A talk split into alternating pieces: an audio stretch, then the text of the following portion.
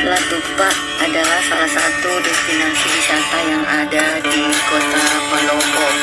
Perjalanan menuju objek wisata ini berjarak sekitar 9 km dari kota Palopo dengan waktu tempuh berkendara sekitar 15 menit. Selanjutnya perjalanan harus ditempuh dengan berjalan kaki, melewati sungai kecil dan jalan.